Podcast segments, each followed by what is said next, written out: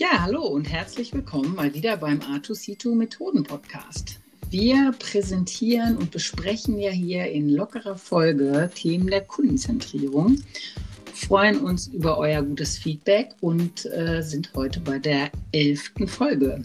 Heute geht es um das Thema Kunden- bzw. User-Feedback. Wir wollen das Thema, was wir auch schon in verschiedenen Episoden mal kurz angesprochen haben, heute etwas vertiefen, aber ich verrate schon mal ein Geheimnis, das wird nicht das letzte Mal sein. Wir haben sogar auch konkrete Pläne, wie wir mit dem Thema weitermachen, aber heute geht es erstmal darum, wann hole ich mir denn Kundenfeedback, wie mache ich das am besten, was muss ich dabei beachten und was gibt es für Do's und auch absolute Don'ts. Das ist unser Plan für heute und deswegen würde ich sagen, Pilar, legen wir los, oder? Sehr gerne. Ja, hallo auch von meiner Seite. Ich bin auch gespannt. Das wird, glaube ich, heute ein Thema sein, wo wir heute einmal drüber sprechen. Wir haben schon mal ein bisschen was dazu gehabt, wo wir aber auch in den nächsten Folgen nochmal ein bisschen tiefer drauf eingehen werden. Deswegen, wenn da irgendwie Fragen sind, könnt ihr auch nochmal im Nachgang uns schreiben, wenn ihr sagt, das wäre nochmal ein Thema, wo wir tiefer drauf eingehen können, einfach mal melden bei uns. Genau. Aber nehmen wir mal an, wir wollen unseren Kunden, unseren Nutzer besser kennenlernen oder wir wollen einen Prototypen, ein Konzept vertesten. Genau zu diesen Momenten möchte ich ja im besten Fall auch meinem Kunden, meinen Nutzer mal interviewen, mit ihm sprechen, herausfinden, was sind denn eigentlich seine Bedürfnisse und halt auch natürlich Feedback einholen zum Prototypen, zu einem Konzept, um das eben zu optimieren. Und da werden wir jetzt gleich mit euch mal so ein paar Fragen durchgehen, die dabei helfen sollen, da ein wenig konkreter eine Anleitung zu haben, wie gehe ich vor. Nehmen wir mal an für heute als Fragestellung Richtung Testing. Entweder ich habe einen Nutzer, den ich kennenlernen möchte, wo ich herausfinden möchte, was hat er denn eigentlich für Bedürfnisse, für Probleme, wie sieht so sein Alltag und Kontext aus. Oder alternativ, ich habe schon ein konkretes Konzept, einen Prototyp, meine Idee, wozu ich Feedback einholen möchte, um die besser auszugestalten. Und wir werden jetzt gleich mit euch mal so Schritt für Schritt ein paar Fragen durchgehen, die wir uns im Detail angucken, um euch da eine kleine Guidance an die Hand zu geben.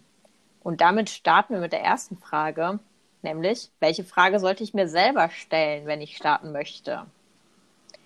Frage Nummer 1, was möchte ich testen? Ist es eher, ich möchte meinen Nutzer und den Kunden kennenlernen und verstehen, was ist das Bedürfnis von ihm und das Problem? Oder ist es eher, ich möchte den Prototypen testen? Und auch wenn ich einen Prototypen teste, kann es noch tiefer gehen und ich kann mir die Frage stellen, was genau möchte ich herausfinden, wenn ich jetzt mit jemandem spreche? Ist es eher das Nutzerbedürfnis? Habe ich das richtig getroffen und das Problem richtig erkannt? Oder möchte ich eher herausfinden, löst meine Idee eigentlich dieses Bedürfnis? Also habe ich die richtige Lösung dafür entworfen? Und die letzte Frage, die ich mir dabei stellen kann, habe ich die Idee denn eigentlich richtig ausgestaltet? Also habe ich die Erlebnisse, die zu einer Idee gehören, so ausgestaltet, dass die für den Nutzer denn auch Sinn ergeben? Weil auch das gehört natürlich am Ende zu einer Konzeptidee. Was du gerade gesagt hast, Pilar, fand ich nochmal ein bisschen auf den Punkt, wann mache ich das eigentlich auch zu beziehen, ne? Weil wir hatten ja sogar auch überlegt, wie wir die Folge nennen. Ich hatte irgendwie in meinem Hinterkopf Testing und oder Test eben als Phase, aber das ist ja tatsächlich eben nur die eine Seite der Medaille, ne? Wenn ich was Konkretes zeigen will, klar, dann habe ich einen Prototypen oder eben eine Konzeptidee oder vielleicht ein Storyboard, aber dann zeige ich jemandem was und gucke, wie er damit interagiert. Und das ist natürlich was völlig anderes, als wenn ich zum Beispiel mit einem Fragebogen, mit einem Interview jemanden interviewe und eben rausfinden will, was hat der für Bedürfnisse, was hat der für Präferenzen, wie lebt er sein Leben, all diese Dinge, die man fragen kann, um jemanden besser zu verstehen, um eben Empathie aufzubauen. Und das heißt, Ja, häufig wird das wahrscheinlich schon einfach abhängig davon sein, in welcher Phase ich gerade bin. Aber wir haben ja auch gelernt, dass ja ein iterativer Ansatz ist, unser Design Thinking Framework, ist es ja auch nicht so starr, ne? Das heißt, es kann auch sein, dass ich eben in einer bestimmten Phase schon was getestet habe, dann aber festgestellt habe, das war nicht das, womit wir weitermachen wollen, und ich gehe in eine frühere Phase zurück. Dann kann es eben sowohl sein, dass ich nochmal relativ weit vorne anfange und nochmal wieder mehr versuche zu verstehen über den Nutzer, oder aber eben, dass ich noch einen Prototypen baue und eben was anderes teste, Konkretes, ne? Also das heißt, es ist was einen auch so ein bisschen... Eigentlich kann man, glaube ich, schon sagen, das ganze Framework über begleitet, oder? Kann man das so sagen, Pilar? Absolut. Und ich glaube nicht nur dieses Framework halt über, sondern tatsächlich in unserem Arbeitsalltag, dass ich mir halt iterativ Feedback einhole zu meinen Konzepten, zu dem, was ich mache, und halt immer wieder versuche, den Nutzer zu greifen zu bekommen, um da nochmal Feedback zu bekommen. Also ja, es ist iterativ, und ich glaube, das ist auch gar nicht so leicht für uns, in unserem Alltag zu greifen, dass ich das auch wirklich mache.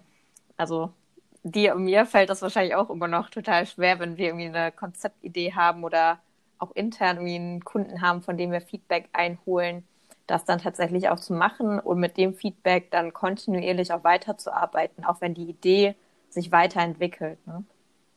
Mhm. Ja, und stimmt. Eigentlich müsste es ja sogar elementarer Bestandteil jeder Entwicklung oder jedes Produkts sein, sich immer mal wieder, selbst wenn man nichts Neues zu zeigen hat, einfach auch davon zu überzeugen, hat sich vielleicht der Konsument, hat sich der Kunde irgendwie verändert, hat sich seine Lebensrealität verändert. Und ich glaube, vom Thema Lebensrealität ändert sich, haben wir alle gerade einiges zu berichten, ne? Also ja. Ich meine, wie war unser Leben vor einem Jahr oder vor gut einem Jahr?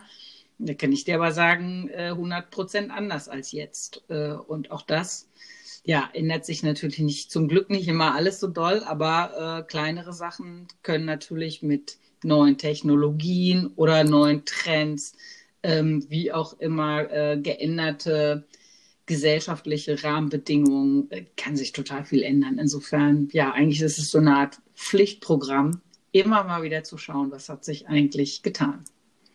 Genau, absolut. Und vielleicht habe ich auch eine gute Idee entwickelt und habe es aber einfach nur über den falschen Kanal sozusagen aufgesetzt, weil sich das Bedürfnis vom Nutzer geändert hat. Und jetzt gerade in Corona-Zeit machst du einfach ganz viel von zu Hause aus und ganz viel mit Sicherheit auch digital.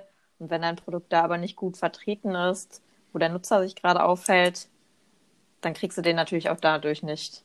Deswegen macht schon Sinn, das zu durchleuchten.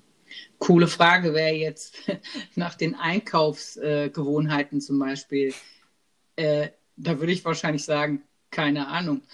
Kann ich dir gar nicht sagen, wie ich mich verhalten würde, wenn jetzt alle Läden wieder aufhaben und... Ja. Ich das komplett selbst entscheiden könnte, wie ich einkaufe. Wahrscheinlich gibt es erstmal einen riesen Run auf den stationären Handel, aber so neue Gewohnheiten, die man sich über ein Jahr lang angeeignet hat, die schmeißt du auch nicht sofort wieder über den Haufen, ne? Da muss schon auch einiges sich wahrscheinlich wieder ändern, damit man da neue Wege geht sozusagen. Absolut. Ja. Und nehmen wir jetzt mal an, wir wollen mit einem Nutzer sprechen und den besser kennenlernen. Worauf sollte ich denn da am besten jetzt eigentlich achten? Ja, erstmal ist ja so ein bisschen die Frage, ich habe eine Vorstellung davon, was so meine Kernzielgruppe ist, sag ich mal, ne? Also wäre dann schon irgendwie gut natürlich, wenn die Menschen, mit denen ich spreche, da gibt es ja eben zum Beispiel in der Marktforschung eine teilweise sehr komplexe Vorqualifizierung, dass die Leute auch wirklich in die Zielgruppe passen. Das heißt, wir sind ja immer relativ pragmatisch hier und sagen, such dir halt jemanden, der passt. Aber ja, da kann man natürlich auch so ein bisschen unterschiedliche Ansätze fahren, oder? Würde ich auch sagen. Vor allen Dingen, wenn es dann darum geht, möchte ich jetzt, also eine klassische Marktforschung sagt mir nochmal andere Dinge aus, als ich vielleicht zu dem Zeitpunkt haben möchte, wenn ich erstmal meinen Nutzer kennenlernen möchte, um für mich zu verstehen, was hat er denn eigentlich für Bedürfnisse und was ist dem eigentlich wichtig. Und dafür ist natürlich besonders spannend, wenn wir das haben möchten, um daraus danach Ideen zu generieren, dass wir extreme Nutzer suchen. Was bedeutet extreme Nutzer? Zum Beispiel Early Adopter, also wenn wir es zum Beispiel auf Technik beziehen, Nutzer, die immer total früh mit dabei sind und immer als allererste die neueste Technik irgendwie haben und auch ausprobieren und da total vorausgehen. Oder aber auch das extreme Gegenteil, ne? Also das eine Extrem, aber auch das andere Extrem. Der totale Sportfreak und der totale Fitnessmuffel, mal im Gegensatz. Das wären so extreme Nutzer und Extremgruppen, die man im besten Fall ja sucht und findet. Weil extreme Geschichten, da ziehen wir dann am meisten raus. Genau, was ich noch als Beispiel habe, ist, wenn man einen Heavy User nimmt, also jemanden, der das Produkt, was, um das es geht, wirklich extrem nutzt, und auf der anderen Seite jemand, dem das Produkt eigentlich total egal ist, der es irgendwie hat, es vielleicht mal nutzen muss, aber auch sowas wie es nur selten nutzt und jedes Mal wieder denkt, scheiße, wie ging das nochmal? Ja. Und wie gesagt, wenn man jetzt so das klassisch betrachtet und denkt, das sollten doch Leute sein, die unsere Zielgruppe gut repräsentieren, geht es gar nicht so sehr darum an der Stelle, sondern es geht ja darum, eben Insights zu generieren, sehr qualitative, muss man auch sagen, und eben auch Dinge, die einen auf Ideen bringen. Weil natürlich so ein Heavy-User, der etwas wirklich bis ins kleinste Detail kennt, sich vielleicht über Dinge ärgert, die so ein Durchschnitts-User gar nicht merken würde, der hat dann vielleicht auch eine Idee. Oder wenn man den beobachtet und den befragt, kommt man vielleicht auf eine Idee, wie man sein Problem lösen kann. Während der Durchschnittsuser dieses Problem vielleicht gar nicht hat. Das heißt, auf den ersten Blick wirkt es ein bisschen counterintuitiv, aber es ist tatsächlich eine gute Sache, sich mit extremen Nutzern zu beschäftigen. Die Frage, die man sich dann natürlich stellen sollte, wo bekomme ich denn jetzt solche extremen Nutzer her oder wo bekomme ich generell Kunden oder potenzielle Kunden für so ein Interview organisiert? Da gibt es natürlich auch verschiedenste Möglichkeiten und da steckt ganz, ganz viel hinter, wie man da vorgehen kann, was man da genau macht, mit wem. Da werden wir auch nochmal an der einen oder anderen Stelle mehr zu berichten, weil das tatsächlich auch ein bisschen komplexer ist. Aber trotzdem wollen wir euch da schon mal 3 Impulse zu mitgeben. Und der erste Impuls, das muss wahrscheinlich auch einige von euch schon mal mitbekommen haben, wenn ihr tatsächlich eine ganz, ganz spitze Zielgruppe sucht oder ihr wisst genau, das sind die Nutzer, mit denen wir tatsächlich sprechen möchten, ihr habt da ein ganz klares Bild, wenn ihr auf jeden Fall wollt, dann hilft das natürlich, wenn ihr über eine Agentur diese Kunden oder diese Zielgruppe dann tatsächlich rekrutiert. Da gibt es ja Agenturen, Institute, die helfen dabei, aus so einem Panel tatsächlich ganz, ganz spitz und gezielt solche Kunden dann zu rekrutieren, beziehungsweise potenzielle Kunden. Was gibt es noch für Möglichkeiten, Karin? Ja, ich kann natürlich auch so ein bisschen hands-on, wie wir das so lieben, selber losziehen und zum Beispiel Leute auf der Straße ansprechen. Ne? Also auch immer mit so einer Art kleiner Vorqualifizierung im Hinterkopf. Kommt jetzt natürlich wirklich total drauf an, was ich suche, was Nutzer von was für Produkten. Aber da kann man natürlich dann gucken, dass man in die Nähe von entweder vom stationären Handel ist, wo es das Produkt gibt, oder sich irgendwas sucht, was eben Nähe zu dem Produkt herstellen könnte, sodass ich da vielleicht schon mal eine gewisse Positivauswahl habe. Ja, und das ist natürlich auch nicht jedermanns Sache, beziehungsweise muss man auch erstmal üben, sich da zu überwinden, fremde Leute anzuquatschen. Aber da stellt man auch teilweise fest, dass das ganz spannende Gespräche sind. Also selbst dieses Rausfinden, ob jemand sozusagen geeignet ist oder nicht. Also ich finde es spannend, ehrlich gesagt. Ich habe es auch schon ein paar Mal gemacht. Und erst denkt man so, ich kann auch nicht irgendwelche Leute anquatschen. Aber wenn man sich da überwindet, das ist auf jeden Fall eine coole Sache. Und da nochmal ein Tipp, den ich auch damals schon mal bekommen hatte, mal zu gucken, wo Leute denn nicht einfach nur vorbeirennen, sag ich mal, die es ganz eilig haben, sondern auch gezielt dann zu gucken, jetzt wenn es auch irgendwann wieder langsam möglich sein wird in der aktuellen Situation, aber wo Leute sich auch gezielt ein bisschen länger aufhalten, zum Beispiel in einem Café oder wo potenziell eher ein Raucher steht und wartet oder auf einer Hundewiese, also wo Leute gerade ruhen, da kannst du natürlich potenziell auch jemanden besser noch ansprechen. Genau. Was gibt's noch? Dann haben wir natürlich einen ganz besonderen Trick, den man anwenden kann, wenn man schnell jemanden interviewen möchte, schnell mit einer Zielgruppe in Kontakt treten möchte, nämlich interne Kollegen. Interne Kollegen, die vielleicht auch repräsentativ für die Zielgruppe irgendwie stehen, die aber jetzt gar nicht irgendwie so in dein Thema involviert sind, da vielleicht auch sogar ein bisschen fachfremd sind und die man dann halt auch mal sich schnappen kann, um den Kollegen als Interviewpartner zu nutzen. Auch darüber kann ich natürlich schon mal die Perspektive von einem Kunden bekommen und mir Feedback einholen, ne? Und ich erinnere mich auch, dass wir den Kreis auch schon mal ein bisschen größer gezogen haben. Wir haben mal in so einem Use Lab tatsächlich dann mehrere Freunde oder Bekannte von Kollegen beobachten dürfen.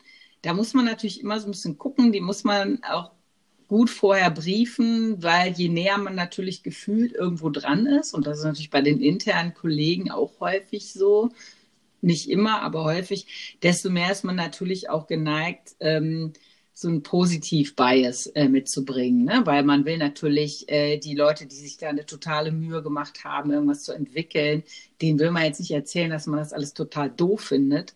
Aber das gehört auch noch so ein bisschen zu den Do's und Don'ts, und da gehen wir gleich auch noch mal ein bisschen weiter drauf ein. Also schauen, dass man irgendwie Leute bekommt, die entweder neutral sind oder denen man eben auch eine neutrale Einstellung so ein bisschen eindiktieren kann. Und ich habe noch eine letzte Sache, was jetzt gerade bei den, ich bin gerade so ein bisschen auf Design Sprint eingeschworen. Ich habe gerade das Buch von dem Jake Knapp nochmal gelesen, und ja, wir planen auch den einen oder anderen Design Sprint in der nächsten Zeit. Und da habe ich nochmal echt viele gute Sachen gefunden. Die machen das tatsächlich durch so eine Art Online-Kleinanzeigen. Also die machen... Die schalten auf bestimmten Seiten auch so einen kleinen Fragebogen dann. Also ist schon klar, dass es um eine Marktforschung geht, aber da ist natürlich auch die Möglichkeit, mit ganz einfachen Google oder Microsoft Forms oder irgendwelche Befragungen auch erstmal sehr neutral zu wirken, ne? Also einfach nach allgemeinen Sachen zu fragen und dann halt zu filtern, um wirklich genau die Leute zu finden, die du suchst. Das fand ich nochmal spannend, weil das habe ich nämlich tatsächlich noch nie gemacht und denke so eigentlich auch super, ne? Man kann es lokal aussteuern. Wenn man die Leute halt wirklich auch präsent haben will, kann man das machen. Und man hat es halt relativ einfach natürlich sowieso bei Remote-Settings. Das stimmt. Und ich denke mir, ne, die haben da gesagt, dass sie den normalerweise dann irgendwie einen $100 Amazon-Gutschein oder irgendwie sowas versprechen als Incentive. Ist natürlich auch immer so eine Sache, weil manche Leute dann sagen, oh cool, will ich haben. Egal, ich passe in eure Gruppe. Aber da ist eben so ein bisschen tatsächlich die Frage, wie man diese Filterfragen stellt. Aber wie gesagt, da haben wir demnächst auch noch Experten hier zu Gast. Da gehen wir nochmal genauer drauf ein. Aber auf jeden Fall, das fand ich auch nochmal wichtig zu erwähnen. Dann ist die Frage, Pilar, wie viele müssen es denn eigentlich sein? Was ist denn so deine Erfahrung? Wie viele? Sehr, sehr gute Frage. Und ich glaube, auch da steht etwas in deinem schlauen Büchlein, wo du gleich mehr von berichten kannst. Das stimmt. Aber vielleicht zu meiner Erfahrung, bevor du die magische Zahl verrätst. Wenn wir Nutzerinterviews geführt haben oder auch einfach mal auf die Straße gegangen sind, dann haben wir in der Regel das häufig in so kleinen Gruppen gemacht, dass irgendwie Zweierteams losgelaufen sind und tatsächlich irgendwie 1 bis maximal 2 Nutzer angesprochen haben. Und dann haben wir das gemacht in 3 bis 4 Gruppen.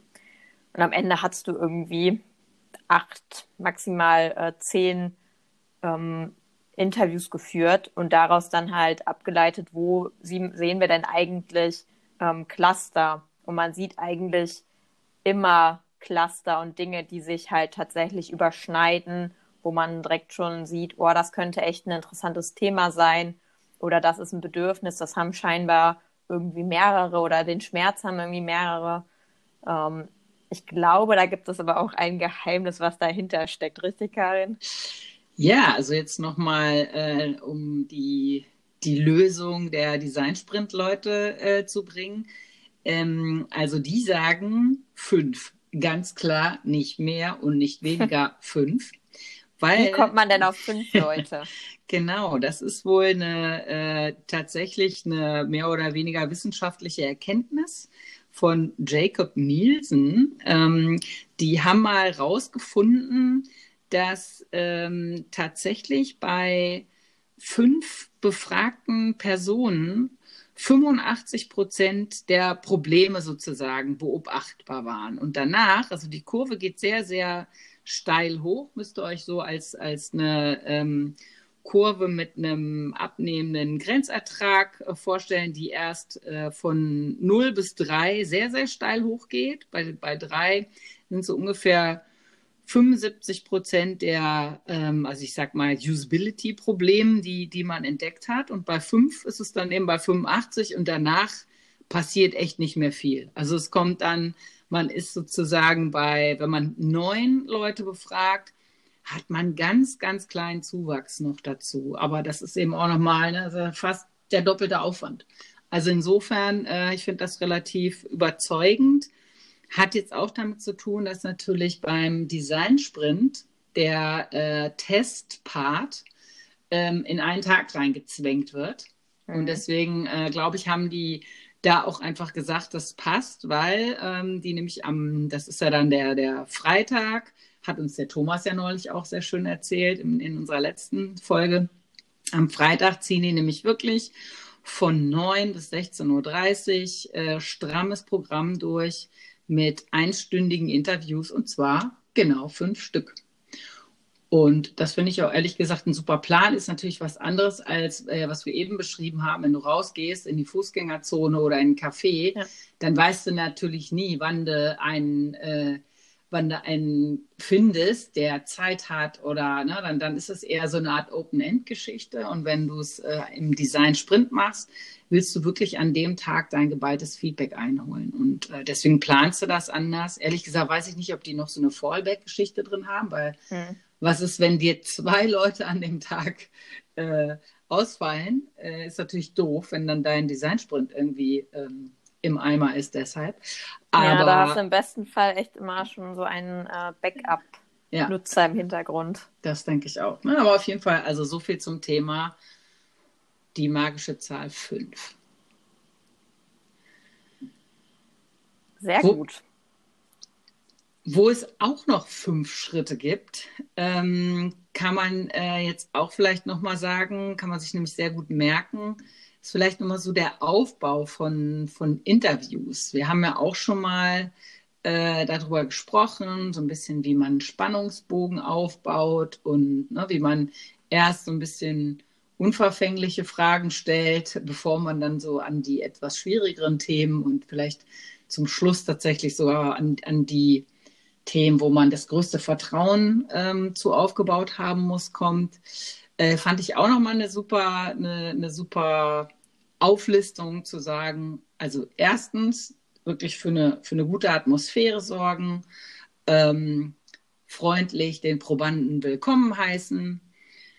Zweitens wirklich offene Kontextfragen stellen, also ein bisschen eben zum, ne, was hat derjenige zu dem Produkt vielleicht für ein Verhältnis, wie nutzt er das? um einfach so ein bisschen locker was rauszufinden. Ja, und um den auch natürlich direkt in die Situation reinzubringen. Ne? Genau. Ja. Dann ganz grob drittens zeigt man ihm natürlich den Prototypen. Sagen wir auch gleich noch ein bisschen was zu, aber tatsächlich erstmal erklären, wie es gemeint ist, was das Ding können soll, wofür es ist. Aber dann im vierten Schritt geht es halt wirklich dran, dass der Proband mit dem Prototypen explizite Aufgaben lösen soll. Ne? Dass man, also wenn der damit interagieren soll zum Beispiel, dass man sagt, mach doch mal das und das, oder wenn es jetzt zum Beispiel eine Website ist, versuch doch mal was in den Warenkorb zu legen, also dass der wirklich eine Aufgabe hat und diese Aufgabe erfüllt. Ja, und als letzter grober Schritt, dabei beobachtet man ihn natürlich und bittet ihn auch, sozusagen laut zu denken, seine Gedanken mitzuteilen. Und dann der grobe letzte Schritt ist halt, dass man wirklich nochmal zusammenfasst, nochmal so ein kurzes Debriefing macht und nochmal so mitnimmt, dass als Interviewer, was man jetzt verstanden hat, um auch sicherzustellen, ne, dass man alles richtig verstanden hat und dass der Proband vielleicht nochmal sagen kann, ja, genau. So, und da kriegt man auch mal nochmal relativ viel mit. Also das, die 5 Schritte, auch wieder von meinen Lieblingsfreunden, den Design-Sprintern, finde ich auch eine ganz guten groben Ablauf. Ja, finde ich auch gut als Ablauf und als Orientierung. Und nicht, dass ihr jetzt irgendwie verwirrt seid. Bei einem Interview ist es natürlich ähnlich, nur dass du halt dann nicht, das hatten wir ja euch ja auch schon mal erklärt, nur dass man halt nicht den Prototypen schon in der Hand hat, sondern wenn man halt zu Beginn noch steht und den Nutzer erstmal kennenlernen möchte, statt dass ich dann den Prototypen dann zeige in Schritt, was war es jetzt, 3 oder so, dass ich halt Kernfragen und Vertiefungsfragen sozusagen schon mitbringe und die dann halt meinem Nutzer im Detail dann stelle. Aber auch vorher muss ich natürlich den Nutzer erstmal in den Kontext gebracht haben und auch am Abschluss fasse ich im besten Fall auch nochmal ganz kurz zusammen, was habe ich verstanden, oder mache so ein kleines Outro. Genau. Und Pilar, jetzt erzähl du uns doch vielleicht mal so die Rolle des Interviewers. Ist ja manchmal gar nicht so einfach. Wie, was gibt es denn da zu beachten? Wie sollte man sich verhalten oder was hat man, wie beschreibt man vielleicht seine eigene Rolle? Kannst du da was zu erzählen? Ja, da stellst du mir jetzt eine Frage, Karin. Ja, wie sollte ich mich als Interviewer verhalten? Ja, im besten Fall bin ich natürlich schon so neutral, dass ich meine Idee im Zweifel auch nochmal verwerfe und über den Haufen werfe und auch tatsächlich offen das Feedback als Geschenk betrachte, sei es jetzt zu einem Prototypen ganz konkret, aber auch zu den Annahmen, die ich vielleicht irgendwie verteste, also Bedürfnisse oder Erfahrungen, die ich da irgendwie von einem Nutzer mitgeteilt bekomme, dass ich wirklich versuche, dahinter zu steigen und darauf einzugehen und auch tatsächlich probiere, dahinter nochmal zu fragen, warum ist das denn so, in welcher Situation ist das denn und wie sollte ich mich da verhalten als Interviewer? Ja, eigentlich objektiv, würde ich mal sagen. Was hast du da zu ergänzen? Ja, ich fand auch nochmal, also erstmal diesen allgemeinen Hinweis mit der Freundlichkeit und man soll ein guter Gastgeber sein, ne? Also es ist ja für jemanden, den man zum Beispiel in irgendein so Studio oder in irgendeinen so Raum mit Kameras oder so zum Beispiel reinholt. Das ist ja vielleicht auch irgendwie eine komische Situation, ne? Und einerseits eben, dass man ein guter Gastgeber ist und dem anderen auch so ein bisschen die Sorge nimmt, auch nochmal erklärt, ne? Übrigens, wenn du hier irgendwas nicht verstehst, dann liegt das nicht an dir, sondern dann sind wir die, die einen Fehler gemacht haben. Ne? Dann haben wir dir das nicht gut genug erklärt oder unser Prototyp ist nix. Also bitte, ne, mach dich total locker. Du kannst hier nur alles richtig machen. Wir freuen uns über dein Feedback. Und ich habe auch noch mal von dem Trick gehört, das habe ich auch schon mal angewendet, dass man auch sagt, dass man den Prototypen nicht selber gebaut hat. Dass man so ein kleines bisschen Distanz aufbaut. weil man dann auch noch mehr Empathie sozusagen haben kann. Also erstmal, was man aussendet, im Sinne von, ja, das verstehe ich auch nicht. Oder also, ne, das sagt man dann nicht explizit, aber man ist so ein bisschen, es ist nicht so, ja, ich habe mir das so und so gedacht, wie, und du verstehst das nicht? Also das bringt den Interviewern, den Probanden, glaube ich, nochmal so ein bisschen auf eine gemeinsamere Ebene. Und ja, auch noch mal vorher, selbst wenn man den selber gebaut hat, ist mir auch noch mal irgendwann aufgefallen, ist ganz gut, wenn man sich da nicht in den Prototypen verliebt und so das Gefühl hatte, oh, das ist so super und ich habe mir so eine Mühe gegeben, sondern tatsächlich, dass man auch sich schon mal vornimmt, ja, der kommt danach in die Tonne, der ist wirklich nur als Trigger gedacht für das Feedback. Ne? Das ist so als Interaktionshilfe oder Basis gedacht und aber worum es eigentlich geht, ist nicht der Prototyp, sondern das, was der Proband draus macht oder wie er es versteht. Und die Insights, um die geht's. Ne? Das fand ich noch so ist, glaube ich, mehr eine Haltung. Kann das sein? Ja, also finde ich, hast du echt nochmal ganz gut zusammengefasst. Deswegen, da steckt nochmal der ein oder andere Tipp hinter, den ihr mitnehmen könnt. Genau. Das ist die Frage, was haben wir noch für Tipps zu Fragen? Kannst du vielleicht auch noch mal was sagen? Wie sollte man fragen, Lila? Ja, auf jeden Fall offene Fragen stellen. Also nicht geschlossen ja, nein. Weil wenn ich jetzt frage, wie findest du den Prototypen? Findest du den gut? Ja, finde ich gut. Kann ich jetzt nicht so viel mit anfangen dann am Ende, sondern tatsächlich offene Frage stellen, wo der Nutzer auch ein bisschen ausholen muss und erzählen muss. Was findest du denn an dem Prototypen gut? Oder was ist noch eine gute offene Frage, Karin? Hau mal eine raus. Ja, wie würdest du das und das beurteilen? Oder ne? Immer eher was sehr offen ist, wo wirklich auch ganz viele unterschiedliche Möglichkeiten der Antwort drin sind. Ne? Also, oder erzähl nochmal von deinem letzten Mal, als das und das war. Also wo der Nutzer sich vielleicht genau in dem Kontext befand und der einfach mal berichtet, wie er das erlebt hat. Und dann bringt man vielleicht an, was die Idee ist, die man dagegen hat. Dann stellt man nochmal die Frage, würde das deinen Alltag verbessern? Wenn ja, inwiefern? Stimmt.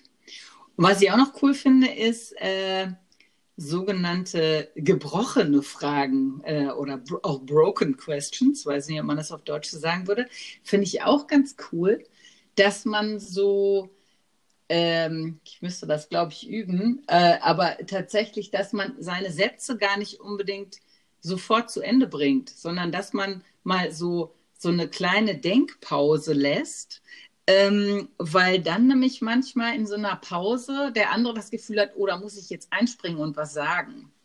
Also, was meinst du denn? Warten. Muss man natürlich gucken, je nachdem, ne? Wenn man einen sehr proaktiven Probanden hat, dann kann das schon helfen, dann kommt irgendwas. Ne? Klar, gibt halt auch vielleicht Leute, die dann sagen, ja, was denn? Ich glaube, das muss man ein bisschen üben. Aber finde ich auch ganz gut, eben so etwas bedächtiger zu fragen, dann ist es noch breiter als eine offene Frage. Ne? Also wenn sozusagen der andere die Frage für sich zu Ende denkt und antwortet, dann ist halt noch viel mehr von ihm da drin, als was ich je in eine offene Frage hätte reinschreiben können, so nach dem Motto. Ja. Naja, und nochmal so zusammenfassend, ich glaube, total wichtig ist auch wirklich, dass man mit so einem neugierigen Haltung da wirklich auch reingeht, ne? Und sich vielleicht auch im Team vorher noch ein bisschen primet und dass man halt wirklich, dass das Ziel ist, rauszufinden, wie dieser Mensch damit umgeht und dass auch ne, diejenigen, die dann in dem anderen Raum sitzen, ne? Man hat ja normalerweise, der Interviewer ist dann mit dem Probanden in einem Raum, die anderen sind irgendwie über Kameras verbunden oder so, dass alle auch so einen kleinen Battle machen, ne? Wer findet am meisten raus, wem fallen irgendwie die interessantesten kleinen Details auf und so, dass man wirklich sagt, boah, den will ich jetzt richtig verstehen und möglichst viele Dinge rausfinden, sowohl der Interviewer als auch die Beobachter. Das finde ich auch noch echt total wichtig und ist, glaube ich, auch gar nicht so schwierig, sich als Team darauf einzustellen. Ja, und wenn du es als Team dann halt zusammen dann auch mitbekommen hast, dann ist halt auch jeder im Thema und man muss halt nicht im Nachgang dann noch die anderen abholen. Übrigens, das wurde gesagt und das sind die Erkenntnisse, sondern man hat es viel besser dann verinnerlicht und kann daraus dann ja auch gemeinsam besser ableiten, was sind denn jetzt die Learnings für uns. So Pilar, dann lass uns doch vielleicht jetzt mal kurz darüber sprechen, wie man dieses Feedback vom Kunden bzw. vom Nutzer, was man ja einholen möchte, am besten erfasst und strukturiert, sodass man dann auf der Basis später Entscheidungen treffen kann. Was kannst du da empfehlen? Ja, auch da macht es natürlich Sinn, sich im Vorfeld einmal Gedanken zu machen, was möchte ich denn eigentlich für ein Feedback am besten haben zu meinen Ideen? Also gibt es da irgendwelche bestimmten Kriterien, auf die ich achten möchte? Und ich gebe da auch gleich Beispiele dazu.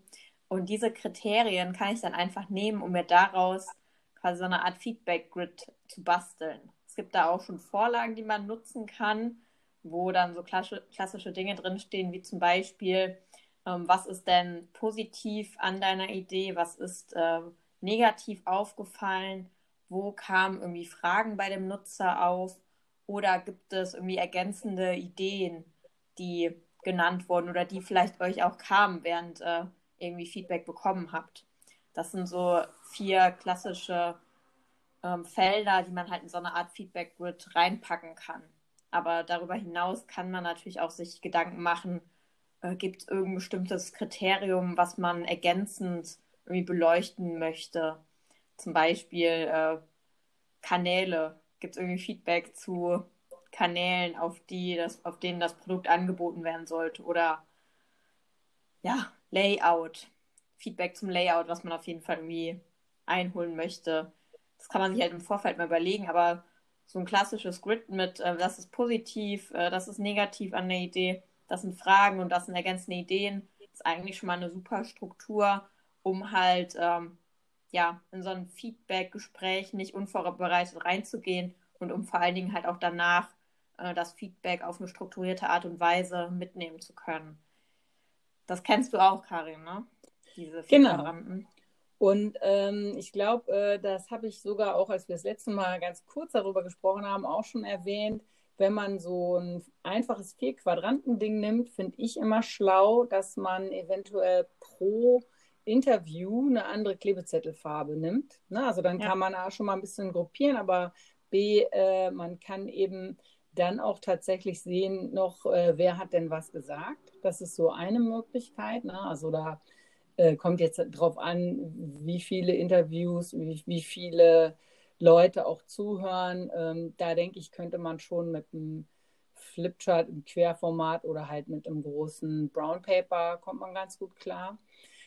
Ich habe ja noch eine andere Methode mitgebracht, die finde ich auch ziemlich gut. Da hat man im Prinzip so eine Art, auch eine Tabelle mit relativ großen Feldern.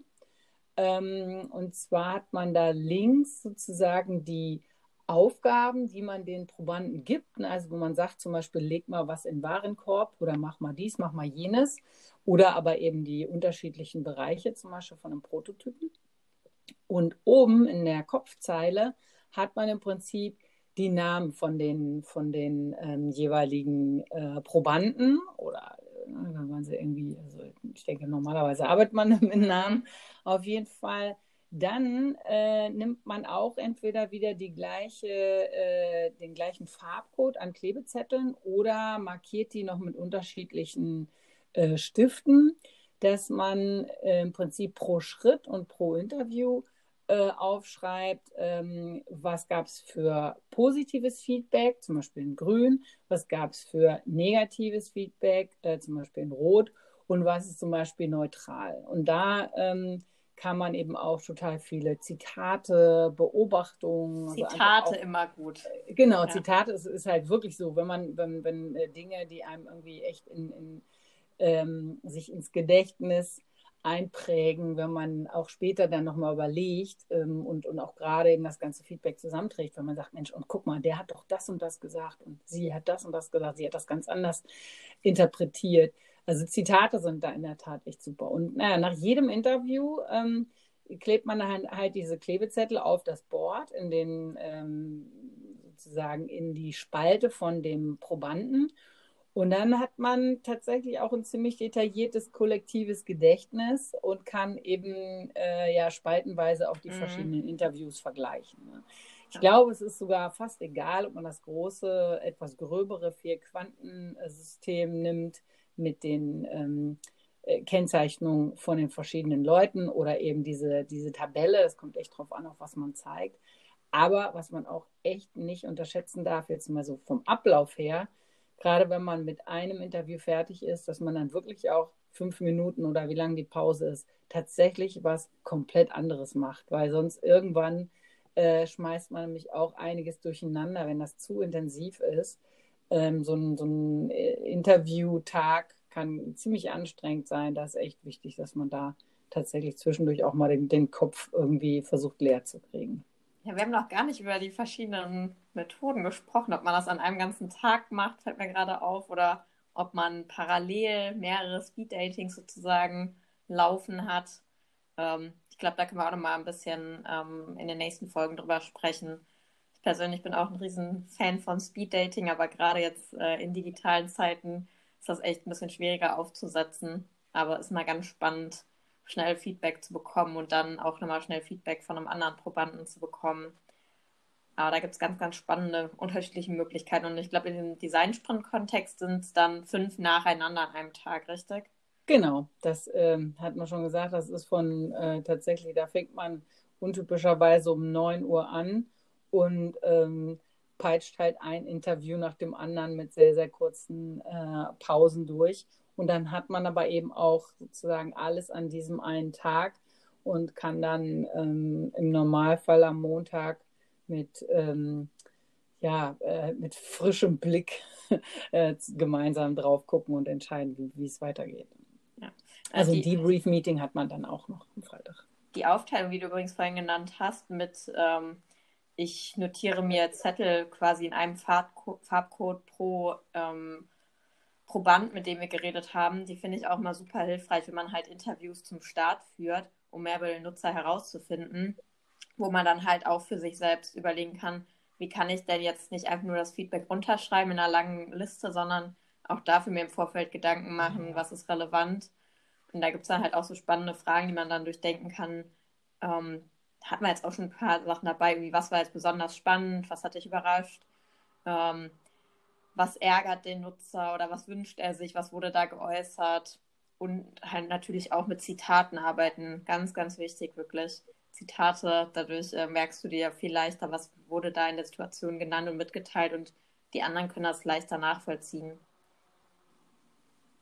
Ja, und auch so Nuancen kriegt man dann echt nochmal im Nachhinein besser rekonstruiert. Ne? Beim ersten fallen einem bestimmte Sachen vielleicht noch gar nicht auf, aber wenn man da auch schon recht akribisch Zitate aufschreibt, ist das dann beim vorletzten oder letzten Interview, ist man da total froh drüber.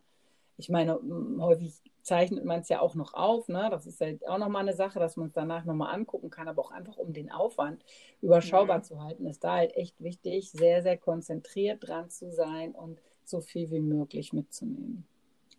Absolut. Und was kommt dann, Pilar? Wie geht's denn dann weiter? Ja, richtig, ist ja schön und gut, wenn wir jetzt ganz viel an Input gesammelt haben, sei es jetzt, um den Nutzer besser zu verstehen in der frühen Phase oder um Prototypen zu vertesten und dazu Feedback einzuholen. Irgendwas müssen wir natürlich mit dem ganzen Input dann im nächsten Schritt machen als Team und für uns dann halt auch auswerten, was ergibt sich denn jetzt für uns daraus, wie wollen wir das Ganze eigentlich deuten.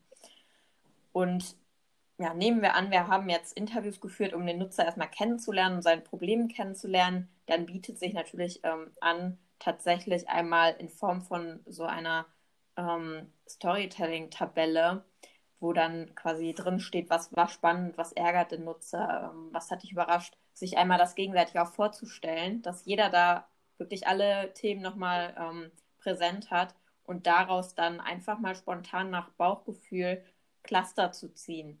Wenn du jetzt vor Ort stehen würdest, dann würde man tatsächlich einfach vor dieser großen Tabelle stehen und einfach mal Cluster daraus ziehen, wo sehen wir Überschneidungen und was ist für uns besonders relevant. Digital kannst du das aber eigentlich auch nachbilden.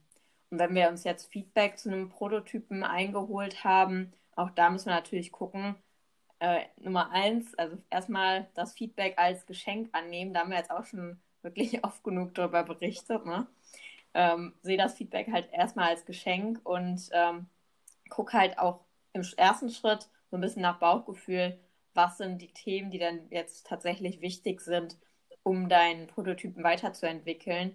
Und was ich dann mal auch noch hilfreich finde, ist dann wieder zu gucken, gibt es da irgendwelche Dinge, die mehrfach genannt wurden, wo wir irgendwie Überschneidungen sehen oder Cluster sehen bei dem Feedback, was da rausgekommen ist.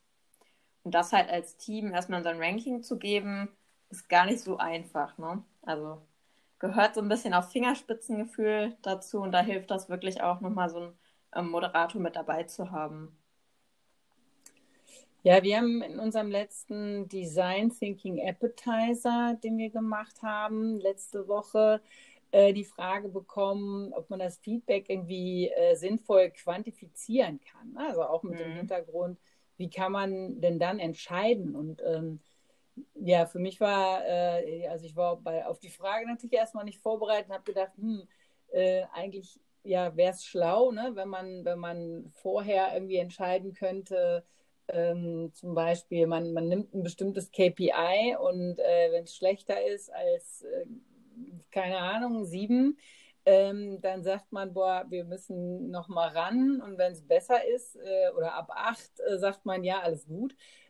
Aber ehrlich gesagt, also ich fand das relativ schwierig, weil es ja eben auch eine sehr, sehr qualitative Sache ist, ne? Also, und so wie du das jetzt gerade beschrieben hast, ich glaube, das ist so ein Bild, was ich in dieser Auswertung dann auch so zusammenfügen muss. Ja. Aber was ich dich da fragen wollte ist, hast du das schon mal erlebt, dass in so einem Team die Meinungen wirklich völlig auseinandergingen und die einen gesagt haben, das ist genau das, was wir jetzt machen müssen, super, das war doch klar, haben wir doch eben gesehen, und die anderen sagen, nee, also da müssen wir auf jeden Fall nochmal ran, und zwar so und so und so. Gibt es das manchmal? Also ich glaube, was da halt auf jeden Fall schon mal hilft, also ja, es kam natürlich auch schon vor, dass da irgendwie große Diskussionen ausbrechen, aber dann geht es ja auch darum, als Team so ein bisschen im ersten Schritt tatsächlich nach Bauchgefühl und nach dem, was man so an Instinkten in sich drin hat, zu gucken, was glauben wir jetzt, was ist das Relevanteste, was uns weiterbringt bei unserer Idee, die vernünftig auszugestalten, und das halt so ein bisschen zu priorisieren. Und dabei hilft auf jeden Fall, wenn das vernünftig angeleitet ist und wenn man da halt auch eine Reduzierung von der Zeit drin hat. Wir können jetzt 2 Stunden nur intensiv darüber diskutieren, was jetzt relevant ist und was warum nicht relevant ist und ob das jetzt auf den KPI einzahlt oder auf den und was wir damit jetzt erreicht haben. Aber am Ende wollen wir ja schnell den Prototypen weiterentwickeln und im besten Fall, und ich weiß, das machen wir auch noch viel zu wenig, wahrscheinlich jeder, den Prototypen nochmal vertesten und nochmal in die nächste Iterationsschleife reingehen. Deswegen Zeit limitieren, das Team entscheiden lassen, was ist jetzt wirklich am Anfang für uns relevant, zum Beispiel durch so ein simples Dot-Voting, oder jeder kann seinen Kern-Insight mit rüberziehen in die nächste Runde. Damit kann man natürlich schon mal spielen, um das so ein bisschen auszudünnen. Oder halt tatsächlich Cluster bilden lassen, diese Cluster mit Beispielzitaten benennen und voten, was ist denn jetzt da wirklich das Relevanteste. Was man aber auch machen kann, vielleicht auch nochmal als Input, natürlich macht das manchmal Sinn, sich auch so ein bisschen Zahlen, Daten, Fakten nochmal anzugucken, und vielleicht weiß man bei dem einen Thema einfach auch noch zu wenig und vereinbart als Team sozusagen als nächsten Schritt, dazu wollen wir im Speziellen nochmal irgendwelche Zahlen einholen. Wir wollen zum Beispiel nochmal in welche NPS-Daten reingucken oder nochmal gucken, wie groß ist denn doch die Zielgruppe überhaupt bei uns, oder vielleicht den Kunden per Mail befragen an großen Verteiler, wie viele Kunden betrifft irgendwie ein bestimmtes Problem. Da kannst du natürlich im Nachgang dann auch nochmal damit spielen, dass du bestimmte Hypothesen größer validierst oder auch mit der Marktforschung nochmal validierst. Ne? Okay, habe ich verstanden. Also das gute alte Timeboxing, nicht zu lange diskutieren, weil man die Sachen auch gerne mal tot diskutiert, aber wenn man sich wirklich nicht sicher ist, eventuell noch weitere Informationen einholen. Was ich auch gerade noch gedacht habe, ich finde ja manchmal für eine Entscheidung, die wirklich wichtig ist, statt Dot-Voting dieses systemische Konsensieren ganz gut. wo jeder im Team die verschiedenen Alternativen, wenn man zu dem Zeitpunkt Alternativen hat, ne? Dass man die auch nach der Höhe des persönlichen Widerstands beurteilt und auch inklusive sozusagen gar keine Lösung bewertet, weil da ist wirklich der Vorteil, dass man zumindest noch mal kurz bespricht, wo die Leute echt Bauchschmerzen haben. Und weil wenn man Dot-Voting macht, hat man ja häufig einfach nur in Anführungsstrichen das, was irgendwie alle am besten finden. Aber vielleicht haben ja irgendwie zwei, die überstimmt worden sind, ernsthafte Bedenken, die auch, wenn man genauer hinschaut, andere vielleicht noch teilen würden oder die sich auch einfach beheben lassen. Mhm. Wäre halt auch noch eine Möglichkeit durch eine kleine Variation. Ne? Das könnte man dann auch nochmal überlegen. Ja, gute Ergänzung. Ja, super. Und letztendlich kann man eigentlich sagen, wie kann man sagen, vor dem Prototypen ist nach dem Prototypen. Ja, richtig. Den Prototyp wieder optimieren und letztendlich, genau, ne, das ist dann, beim Design Sprint ist es ja auch so, dass selbst wenn das dann sozusagen der letzte Tag erstmal ist, dann geht danach die Auswertung eben weiter und es ist halt ja in den allerseltensten Fällen, dass man dann fertig ist, sondern dann geht es halt mit diesen gesammelten Informationen weiter und eventuell in eine etwas andere Richtung. Aber das ist ja eben auch genau das Wertvolle. Option 1, man verbessert die Idee. Option 2, man verbessert die Ausgestaltung der Idee, also die Journey, in der die Idee eingebunden ist. Option 3, vielleicht haben wir die falsche Zielgruppe erwischt mit dem falschen Bedürfnis. Vielleicht gibt es da noch wen anders, auf den das besser passt. Oder Option 4, wir schmeißen die Idee weg und gucken uns eine andere an. Ne? Also da muss man dann als Team drauf reagieren und mit dem Feedback natürlich arbeiten. Super. Haben wir noch irgendwas zu dem Thema oder wollen wir es vielleicht einfach aufs nächste Mal vertagen, wenn wir da auch noch mit Experten weiter drüber sprechen und einzelne Aspekte vertiefen?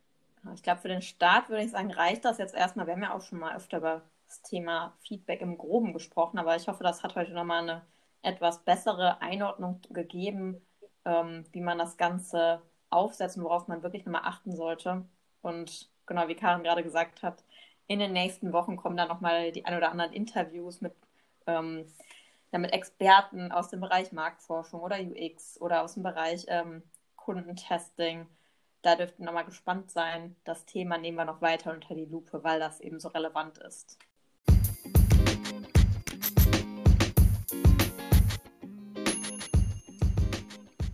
Gut, das war's dann auch schon wieder mit der heutigen Folge vom Artusito Methoden Podcast.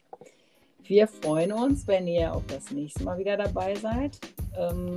Gebt uns gerne auch mal Feedback oder empfehlt uns weiter. Wir freuen uns aufs nächste Mal. Bis dann. Tschüss. Tschüss.